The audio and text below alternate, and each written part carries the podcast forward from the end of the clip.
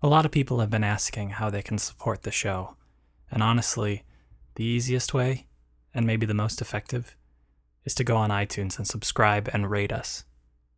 That's probably the single most important thing you can do to help the show. Thanks to those of you who have already done it, and those of you who are doing it right now. Now let's get to the show. I have always been afraid of the dark. And although it's gotten better through the years, as a kid, I was petrified. I slept with the blankets over my head and my face toward the wall.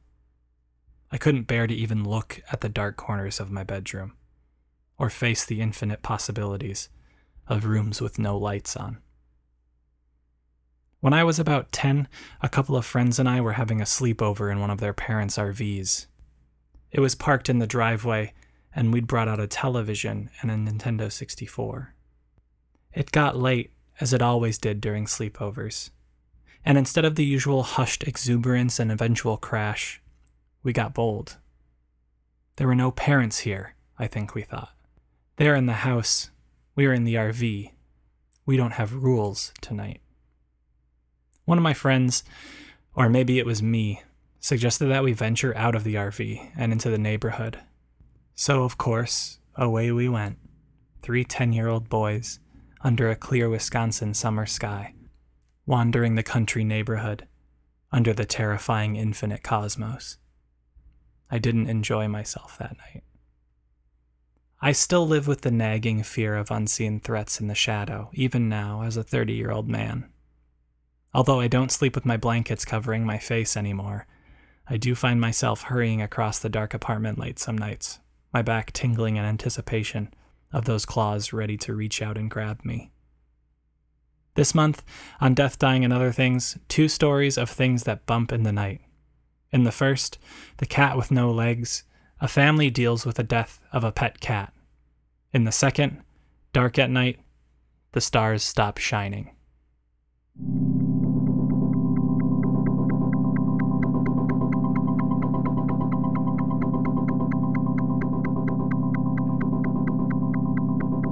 Death and dying are the threshold between this world and the next, the boundary between light and dark, the barrier between worlds, and that's where we're going. We are going into the shadows to bring you stories of horror and heartbreak. From the Phantom Podcast Network, this is Death, Dying, and Other Things. I'm Justin Buskey. Stay with us.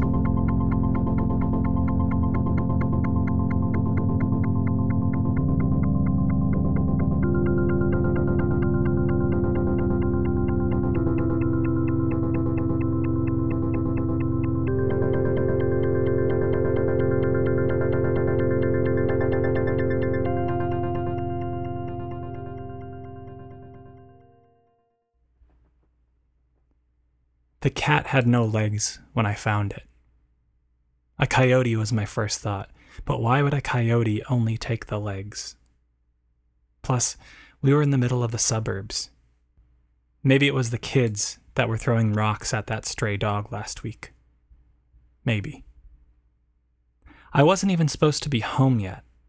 Normally, my wife Vicky gets home a couple hours before me, but today I had a doctor's appointment, after lunch and took the rest of the afternoon off to deal with the dead bush in the front of our house. When I asked the woman next door if she saw anything or knew anything about the cat with no legs, she shook her head and eased the door closed in my face. That's okay. She's got a newborn in the house, and it was probably rude of me to ring the bell. Mr. Williams across the street didn't know anything either. I used some rubber gloves to pick the thing up and put it in a garbage bag. The smell hit me while I tied the bag shut, and when I passed the mail guy on the way to the trash can, all I could do was shake my head in response to his hello. The bush came out with a little bit of lower body strength, and Vicky pulled up just as I was sweeping the last of the dirt off the porch. I told her about the cat, and she was sad but more concerned about how Henry, our eight year old son, would react. It was his cat, after all. We made love for the last time that afternoon, before I got started on dinner and she cleaned up the living room. When Henry was dropped off after baseball practice, I asked him if he knew anything about the cat. I didn't expect he did, And when he said that no, he didn't, I told him the cat had gone to live somewhere else, and after some crying and squawking, we ate dinner as a family, and Vicky and I finally got Henry into bed around 9 after the fourth or fifth crying fit, and we listened to NPR and folded clothes and fell asleep around 10. The noise started that night. I wake up a lot to use the bathroom. Small bladders must run in my family, and Vicky tells me I shouldn't drink so much water at night, but I still guzzle a glass pretty much every time I get up, and that definitely doesn't help. Sliding back into bed is when I noticed it. At first, I thought it was just Vicky's breathing, but after a moment of concentration, I knew I could hear something in the wall at the head of our bed, scratching. Just scratching. But not like a mouse might scratch, a slow, steady, regular scratch right at the head of our bed. I fell back asleep listening to it and woke up in a cold sweat from dreams I don't remember. The cat was back on our porch when I left for work the next morning. Hell of a way to start a Friday. When I told Vicky, she wanted to call the police. Two nights in a row, someone puts our dead cat on the porch of our house. Someone's trying to threaten us. I told her to calm down there was nothing to worry about. It was just some dumb kids. My excuse turned into a row at dinner. Henry was confused, and Vicky sent him away so she could tell me just how stupid I was being. I told her I just didn't want to draw attention to the situation by getting the police involved. The neighbors would talk. And what about Henry? What would he think? Vicky didn't talk to me for the rest of the evening. When the scratching started up again that night, I tried to ignore it and was mostly successful. But what the hell was it? Rats? Mice? I saw a television show once that possums had moved into someone's walls. Maybe it was possums. Whatever it was, it was keeping me up. Could Vicky not hear it? The next morning was pleasant enough. Saturdays always are. We were in a bit of a rush trying to get out the door and to Henry's Little League game, but we got there in time and got to see him do his thing. He's the star of the team, and I'm not just saying that because I'm his dad. His team won. I'd sooner forget the whole thing with the cat, but it turned up on our doorstep again that night. Vicky found it when she answered the door for our friends, Whitney and Sean. It was dug out of the trash can rotting and reeking. We said sorry about a dozen times, and I think they were confused because it's not like we put it there, so why would we apologize for it? We told them about the first two times, and now that it was a pattern, they suggested we call the police. I insisted it was just some stupid kids having a go at us, and Vicky half heartedly agreed. It's not like we were in any danger. The Johnsons brought their son Chris, and he and Henry ran off to Henry's room to play. The Johnsons, Vicky, and I shared some wine and some beer. The boys weren't making any noise, and I think the four of us just really enjoyed the peace and quiet. Whitney Johnson told us the story about how she almost died on a business trip to Buffalo last winter. She got caught in some crazy winter storm and almost froze to death because she didn't really pack for it. Sean told a few jokes, and we had a couple more beers. And then I realized the boys were being much too quiet. I got up from the couch and excused myself. All I wanted to do really was check in on the boys and make sure they weren't getting into too much trouble. That's what silence from two boys always meant trouble. I crept down the hall toward Henry's room, trying to hear any indication of what they were up to in there. The door was closed, and I couldn't really hear anything through it, but I noticed there was no light shining out from under it. Was the light off? I pressed my ear to the door and listened. Crying. I pushed the door open and flipped on the light. Chris was standing at the far side of the room facing the wall, head down, sobbing. I didn't see Henry anywhere. I strode over to Chris and turned him around. It was obvious he'd been crying for some time, and when I asked him where Henry was, he didn't answer. I asked him why he was standing against the wall, and still, he just sobbed, quietly. I stood up and told him to stay still while I went to get his parents, and that's when he finally spoke up. The happy man told me to stand there. The police were at our house 15 minutes later. The police asked a lot of questions. Chris wasn't much help. He just kept crying and saying something about the closet. We told them about the cat with no legs. They were interested in that. Did we have any enemies? Anyone that might want to hurt me or my family? Anyone that might want to scare us? The police couldn't find Henry in our house, there was no sign of anyone entering or exiting Henry's room, no fingerprints, nothing. The Johnsons waited until the police were gone before they left. Chris was asleep by that point, and Sean carried him out. They looked sad. The police started a search, but they didn't really know who or what to search for. I wish we had better answers for them. Vicky and I didn't talk at all that night, and neither of us slept. The scratching in the wall started up again, and Vicky heard it this time. I took note of the time, 1 a.m. It went on until at least 3, but by that point my mind was fried. We laid next to the phone all Sunday, Vicky on the couch and me on the recliner, and didn't move until it was dark. We had Chinese food delivered, but neither of us really ate. I called the police station, but they didn't have any news. Vicky went to bed really early without saying goodnight. I don't blame her. I think she finally got some sleep. To be honest, I probably should have done the same, but instead I got out some old photos from when Henry was a little baby. Vicky used to get multiples of every photo Henry printed so she could get copies to our parents. Little guy was so handsome. I took another stab at the Chinese, kept a little down, and fell asleep watching football highlights on the couch. I woke what must have been a couple hours later. Whatever channel I was watching had stopped broadcasting. I flipped off the TV and just laid in the darkness for a while. When your home gets broken into, it's never the same. It's not your house anymore. At least that's how I felt.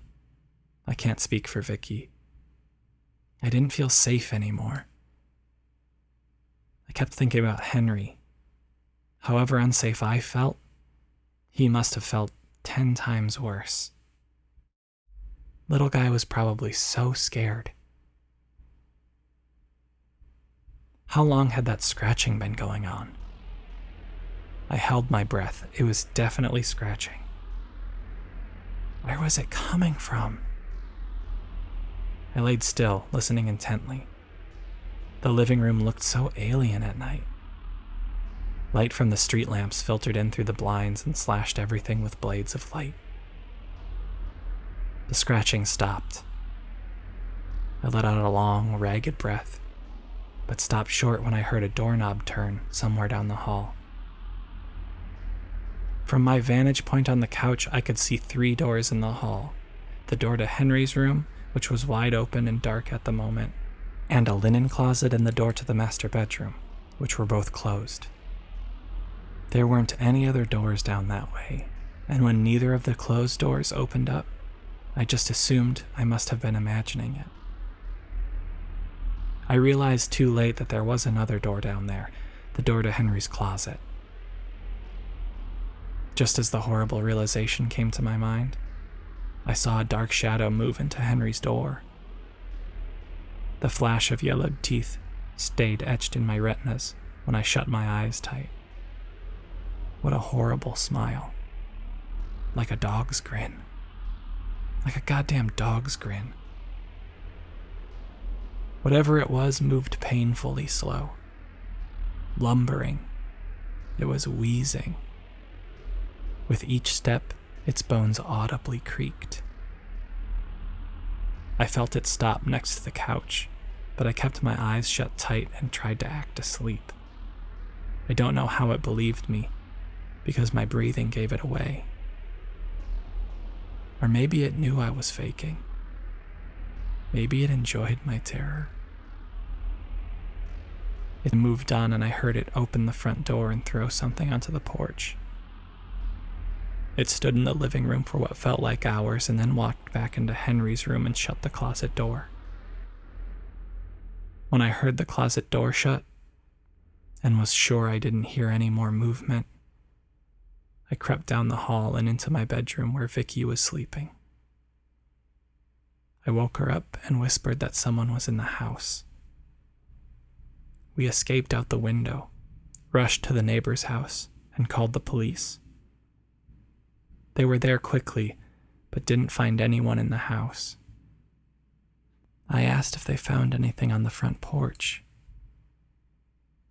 They said they did, but they wouldn't tell us what it was. They didn't need to.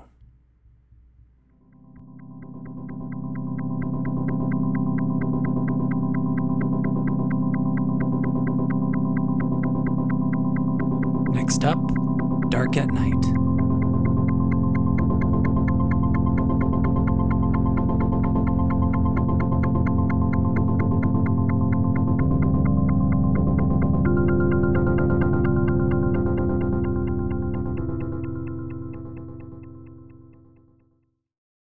It had been three weeks since the stars went out in the sky when Elizabeth Lambert got a knock at her door. It was two well dressed men there to take her mother away. No one could explain where the stars had gone. Those great balls of gas, thousands of light years in every direction, had, just one day, ceased to shine. The first reports of it were in the skies over Australia, a point at first in the night sky. All of four visible stars were gone by that point, and it was only a single astronomer at a telescope deep in the outback that noticed. Within several hours, the entire sky over the whole of Australia had gone dark, except for the moon. By the time night fell in Milwaukee, where Elizabeth lived with her elderly mother, there were no more stars to be seen. During the first couple of days, there was a flurry of speculation. How and why were the most popular questions to answer. The most popular theory, and the most obvious, was that the stars, of course, were just being blocked by something, like the clouds on an overcast night. The moon was still visible, though, and when telescopes trained their sights into the void of space, it wasn't that their view was blocked, it was that the stars simply weren't there. This set off a panic, as the obvious next event in every worrier's mind was that our sun would be next. But three weeks later, the sun was still rising in the east and setting in the west. The well dressed men had come because Elizabeth called them. She called them because strange things had been happening to her mother in the wake of the star's disappearance, and a report on the news insisted people call a specific number if those things started happening to those around them.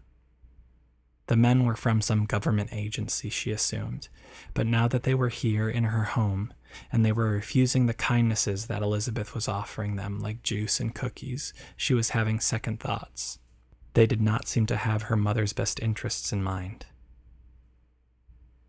On the night the stars went out, Elizabeth found her mother, whose name was Patricia, collapsed in the bathtub. Patricia had been taking a shower, and when the shower had lasted 30 minutes and Elizabeth called in to check on her, and when Patricia didn't answer, Elizabeth barged in. She pulled her mother out of the tub and checked her breathing, which she was, and tried to rouse her, which she wouldn't. Then she dried her with a towel while waiting for the paramedics to arrive. When they did, they placed her on a stretcher and loaded her into the back of an ambulance, and Elizabeth jumped in after and they drove to the hospital. This was an unusual event for Patricia, Elizabeth told the doctor when he had finally made time to talk to her. Her mother was strong, she said, spry, never needed any help. Elizabeth never had to worry about her. Patricia was her own woman, and though, yes, she lived with Elizabeth, it wasn't for health reasons, but for financial reasons. Speaking of financials, she said to the doctor, this hospital bill was really going to set them back. Patricia came to in a couple of hours, bruised but with no recollection of what had happened. When Elizabeth and Patricia arrived home late in the night and turned on the television to find constant news of missing stars, Patricia sat, eyes glued to the thing for the next eight hours. Patricia woke her daughter Elizabeth at just before 2 a.m., three nights after she had fainted in the shower. Elizabeth, who had to rise early at 5 a.m. in order to beat traffic and get to work at 7 a.m., was annoyed at her mother, to say the least. And when Patricia had explained to her why she was waking her at such an hour, Elizabeth went from merely annoyed to angry. Feel my fingernails, Patricia said, a strange request of her daughter. What? My fingernails. Feel them, Patricia said again, extending her hands toward Elizabeth. Elizabeth took her mother's hands in her own and ran her fingertips over her mother's fingernails. She could feel nothing out of the ordinary and said so. Then she rolled over and asked Patricia to go back to sleep. You don't think they feel harder? Patricia asked. Harder? Elizabeth parroted back. Yeah. And rougher, maybe? Patricia asked. No. Please go back to bed, Elizabeth said. I'm begging you now, Ma. Okay, okay. I just thought it was strange, she said, standing up from the side of the bed. Night, Lizzie, Patricia said to her daughter. Night, Ma. Elizabeth heard her mother walk out of the room, close the door behind her, and fell back asleep. When Elizabeth woke the next morning, Patricia was already up, or more accurately, had never gone to sleep, and was in the living room watching news coverage of the celestial disappearance. Can you believe it? It's like they just switched off, like so many light bulbs, Patricia said. No, Ma. I couldn't believe it yesterday, and I can't believe it now. You're going to drive yourself crazy with that stuff. When they find anything out, we'll know, Elizabeth said. She looked up from making her lunch and noticed Patricia on the couch in the living room, running her fingertips over her fingernails while she watched. What's wrong with your fingers, Ma? Elizabeth asked. Told you already, Patricia said. Let me see again, Elizabeth said, crossing the room to her mother's side. She took Patricia's hand and looked at her fingernails. She admitted now that they did seem rather rough. Huh. Well, if it doesn't get better, we'll make you a doctor's appointment, okay? Elizabeth said. Not going to the doctor, Patricia said. Just spent a fortune going to the hospital. We'll see, Elizabeth said. She finished packing her lunch and left for work, leaving her mother on the couch and the news about starless skies on the television. At dinner time, there was no coaxing Patricia away from the television and its 24 hour news about the disappearance, so Elizabeth joined her on the couch. A news anchor on one of those 24 hour news stations was interviewing another scientist about possible causes of the vanishing stars and they would occasionally cut away to shots of black sky, sometimes punctuated by a tree or building in the foreground for comparison's sake. About a minute into the interview, after they had rehashed the facts that everyone knew about the odd event for the hundredth time, the news anchor asked the scientist about some new information that had just come out. It had just been revealed in a news conference by some agency or other that something else had occurred to go along with the disappearance. Well, yes, the scientist explained. That's correct. It wasn't obvious in the first couple days after the event, capital E, you know. That's what we who have been studying it have come to call it. The event.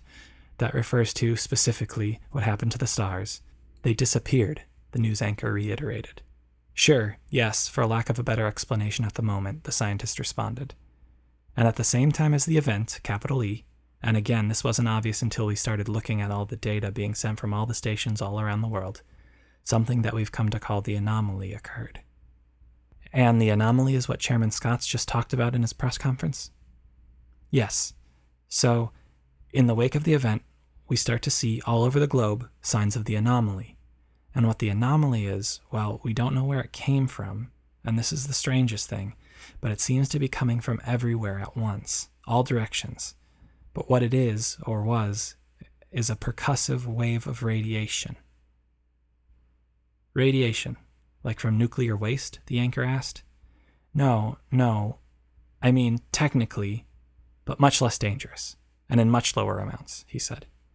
And when you say it came from everywhere at once? The anchor asked, pressing the scientist to go on. Yes, so that night, we saw the lights go out in the sky, and then, in the hours that follow, we see this wave of radiation converge on Earth from all directions.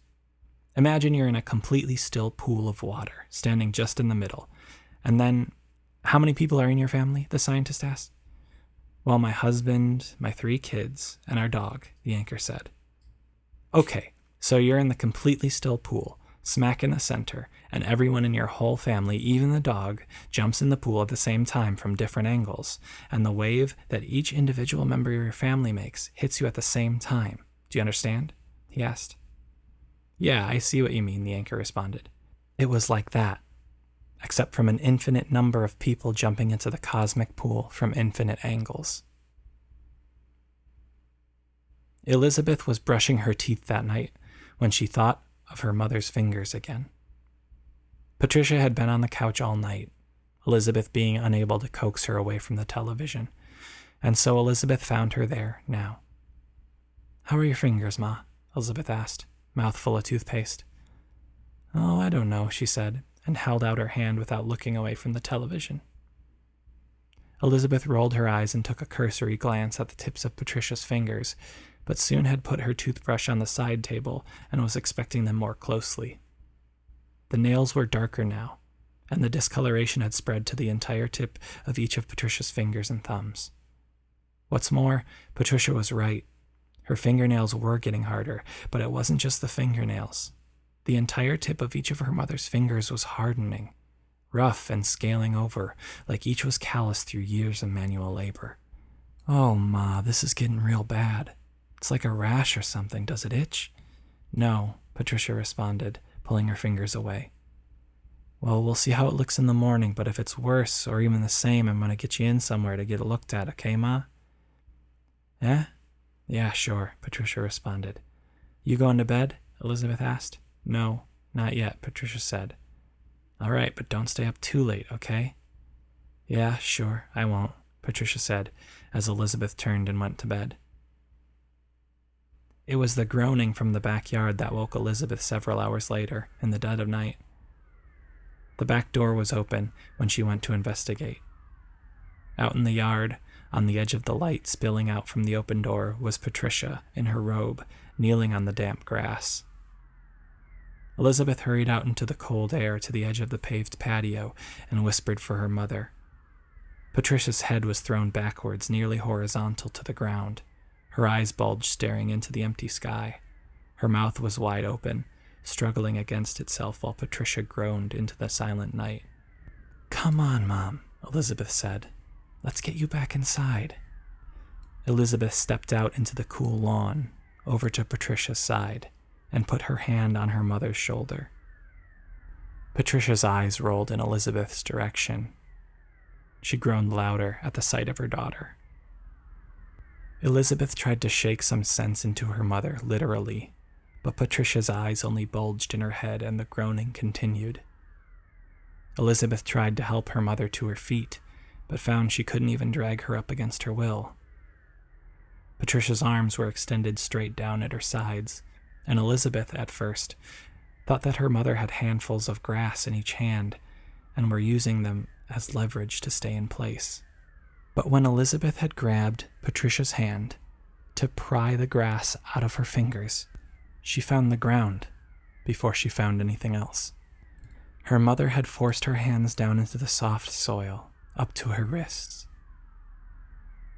Ma, what are you doing? Elizabeth asked, and her mother rolled her eyes back skyward.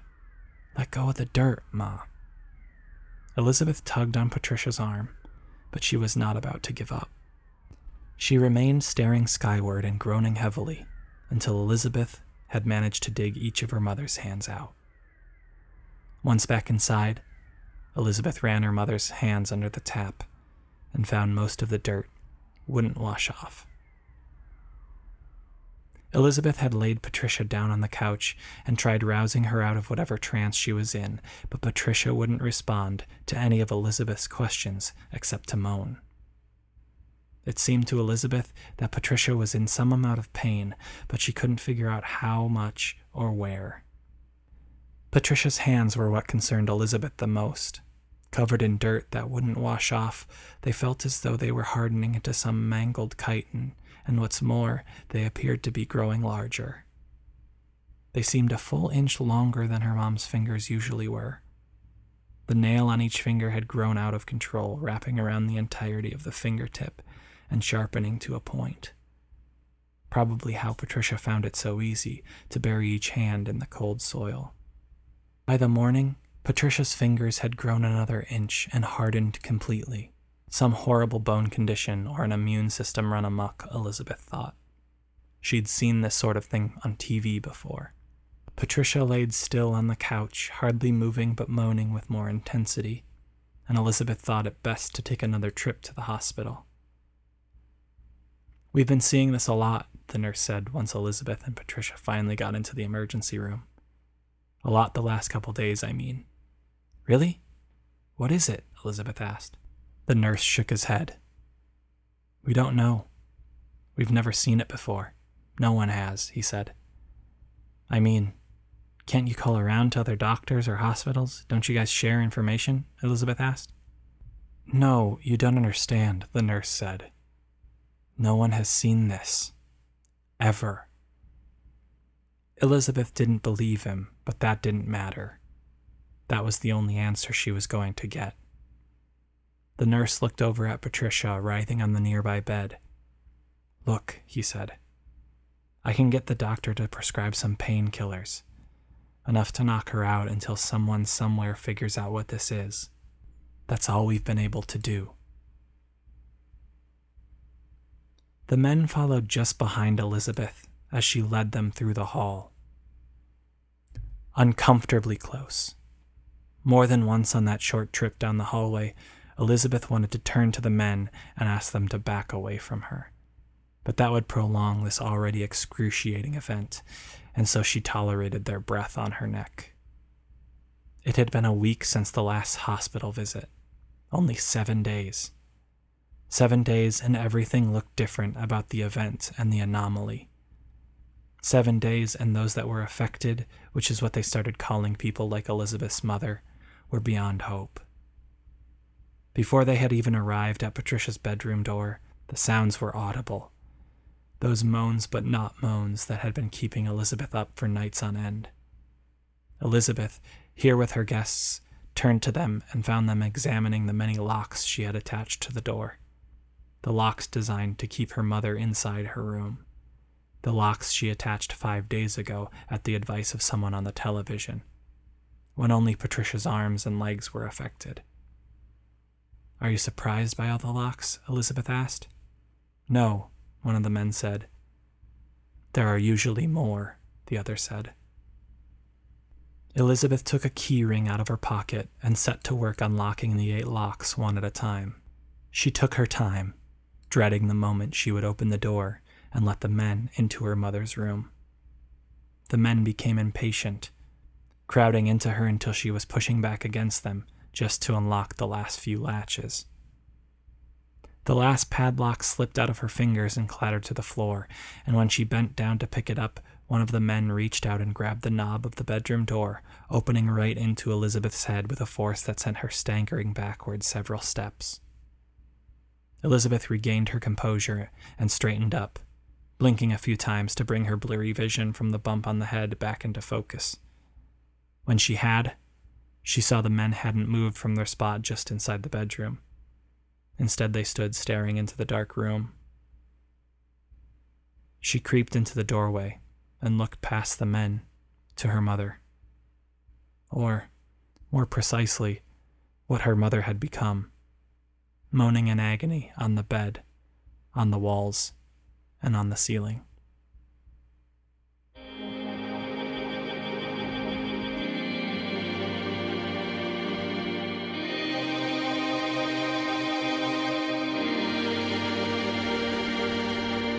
This episode of Death, Dying, and Other Things was produced and edited by me, Justin Buskey. The stories, both The Cat with No Legs and Dark at Night, were written by me, too. You can follow me on Twitter at Justin Buskey. Intro and outro music is by the prolific Eric Warnke. Check him out on SoundCloud. Special thanks to Ursa Major and to Orion's Belt. Death, Dying, and Other Things is a member of the Phantom Podcast Network. Be sure to check out all the other great shows. New episodes the first Thursday of every month. This has been Death, Dying, and Other Things, and I've been your host, Justin Buskey. Stay out of the shadows.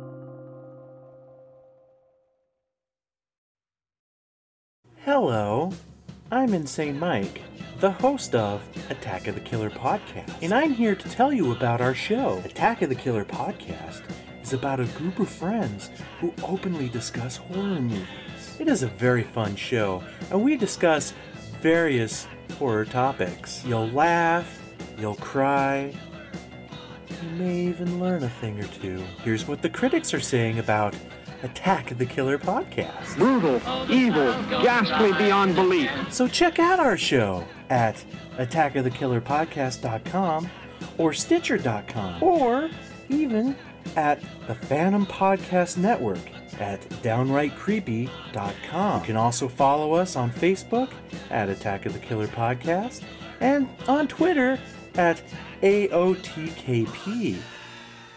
Thank you.